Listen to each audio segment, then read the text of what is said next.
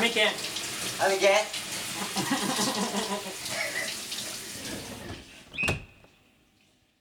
そううん実はねうん僕小学生の頃うん発明ノート作ってたんですよクリエイティブやねうん発明家ってかっこええなっていうのがあってうんで、まあ、今でもね、うん覚えてるそうその第記念すべき第1作目のうん発明はうん当時、まあ、小学生なんで鉛筆をねうんうん削る、鉛筆削り、うん、うちその電動のねしかもオートストップのついた鉛筆削りを、まああ買ってもらって贅沢にね使ってたんですけど、あうんあの下のケースがね、うんにこうカスがたまると、うんでそれいちいち捨てるのが面倒くさいうん私結構面倒くさがりなのでうんだからそこにうんうまいことを、あのもうビニール袋をねほ装着してそこにもうひたすらためにためてううんためにたまったら捨てれるようにしたら楽なんじゃないかっていうほアイデア商品をねううん考えたうん具体的な構造はどんな感じになってるのそんなところまで小学生の俺は考えられなかったあとりあえずゴミ袋つけとけやみたいなそうそううでんもそんなもんはうん何の新しいアイデアでもないうんそこでうん私はそのまま中学生になりおうまあ考えたんですよおうもう一つおう今でも覚えてる名作がねうん鉛筆削り違う違う違うあその鉛筆削りはもう終わりだまあそんなことをやってたよっていう紹うんは介いでうんついに名作がねうんなんでチンチンいじってんのかゆいねもうチンチンいじってる間ずっと多分それカシャカシャ拾ってるから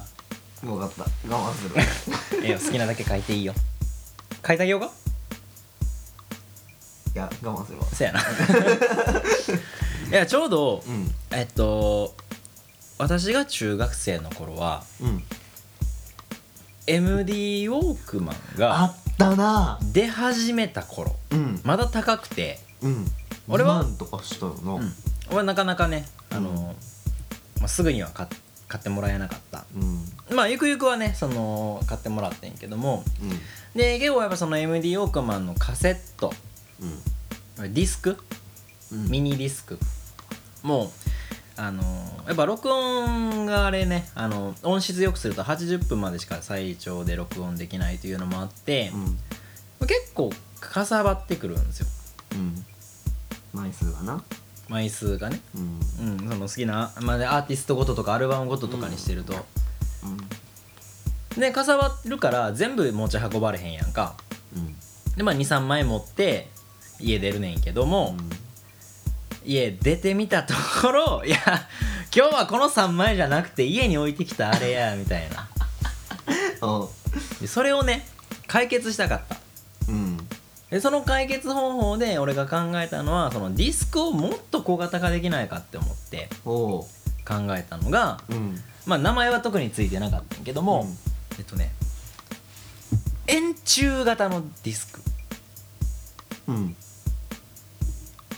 円柱型のディスクになっててうんでそのウォークマン自体うんなんかまあ、うん、分かりやすく言うとねウォークマンがちくわ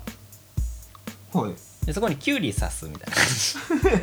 感じキュウリがディスクになってるうんうんうんでこうウォークマン筒型のウォークマンにうんそのきゅうりキュウリ まあ円柱のねうんディスクをガシャって刺して、うんでその円柱のディスクが中でウィーンって回転して読み込ませるといはい。うそうするとうん。そのめちゃめちゃね MD とかに比べたらはるかに小型化できるとうん。いうことで考えてた矢先に出たのが SD カードです 勝てへん。無理やん。 あー。 え、なんで。ごめん、なんか技術系やから。 やねんけど、どうやって読み込 む。それは中学生の俺にはそこまあでそ考こえまられで考ないえられへん。うん小型化できたらよかったな。そううまあん。おもろいな。 SD カードに、えー全部潰されるでも SD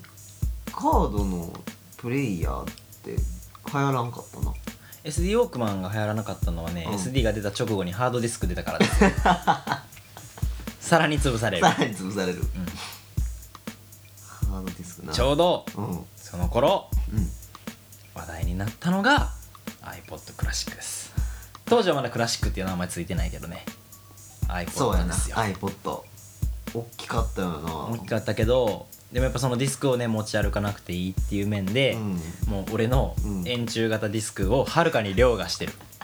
さすがスティーブ・ジョブズスティーブ・ジョブズっていうお話でしたうん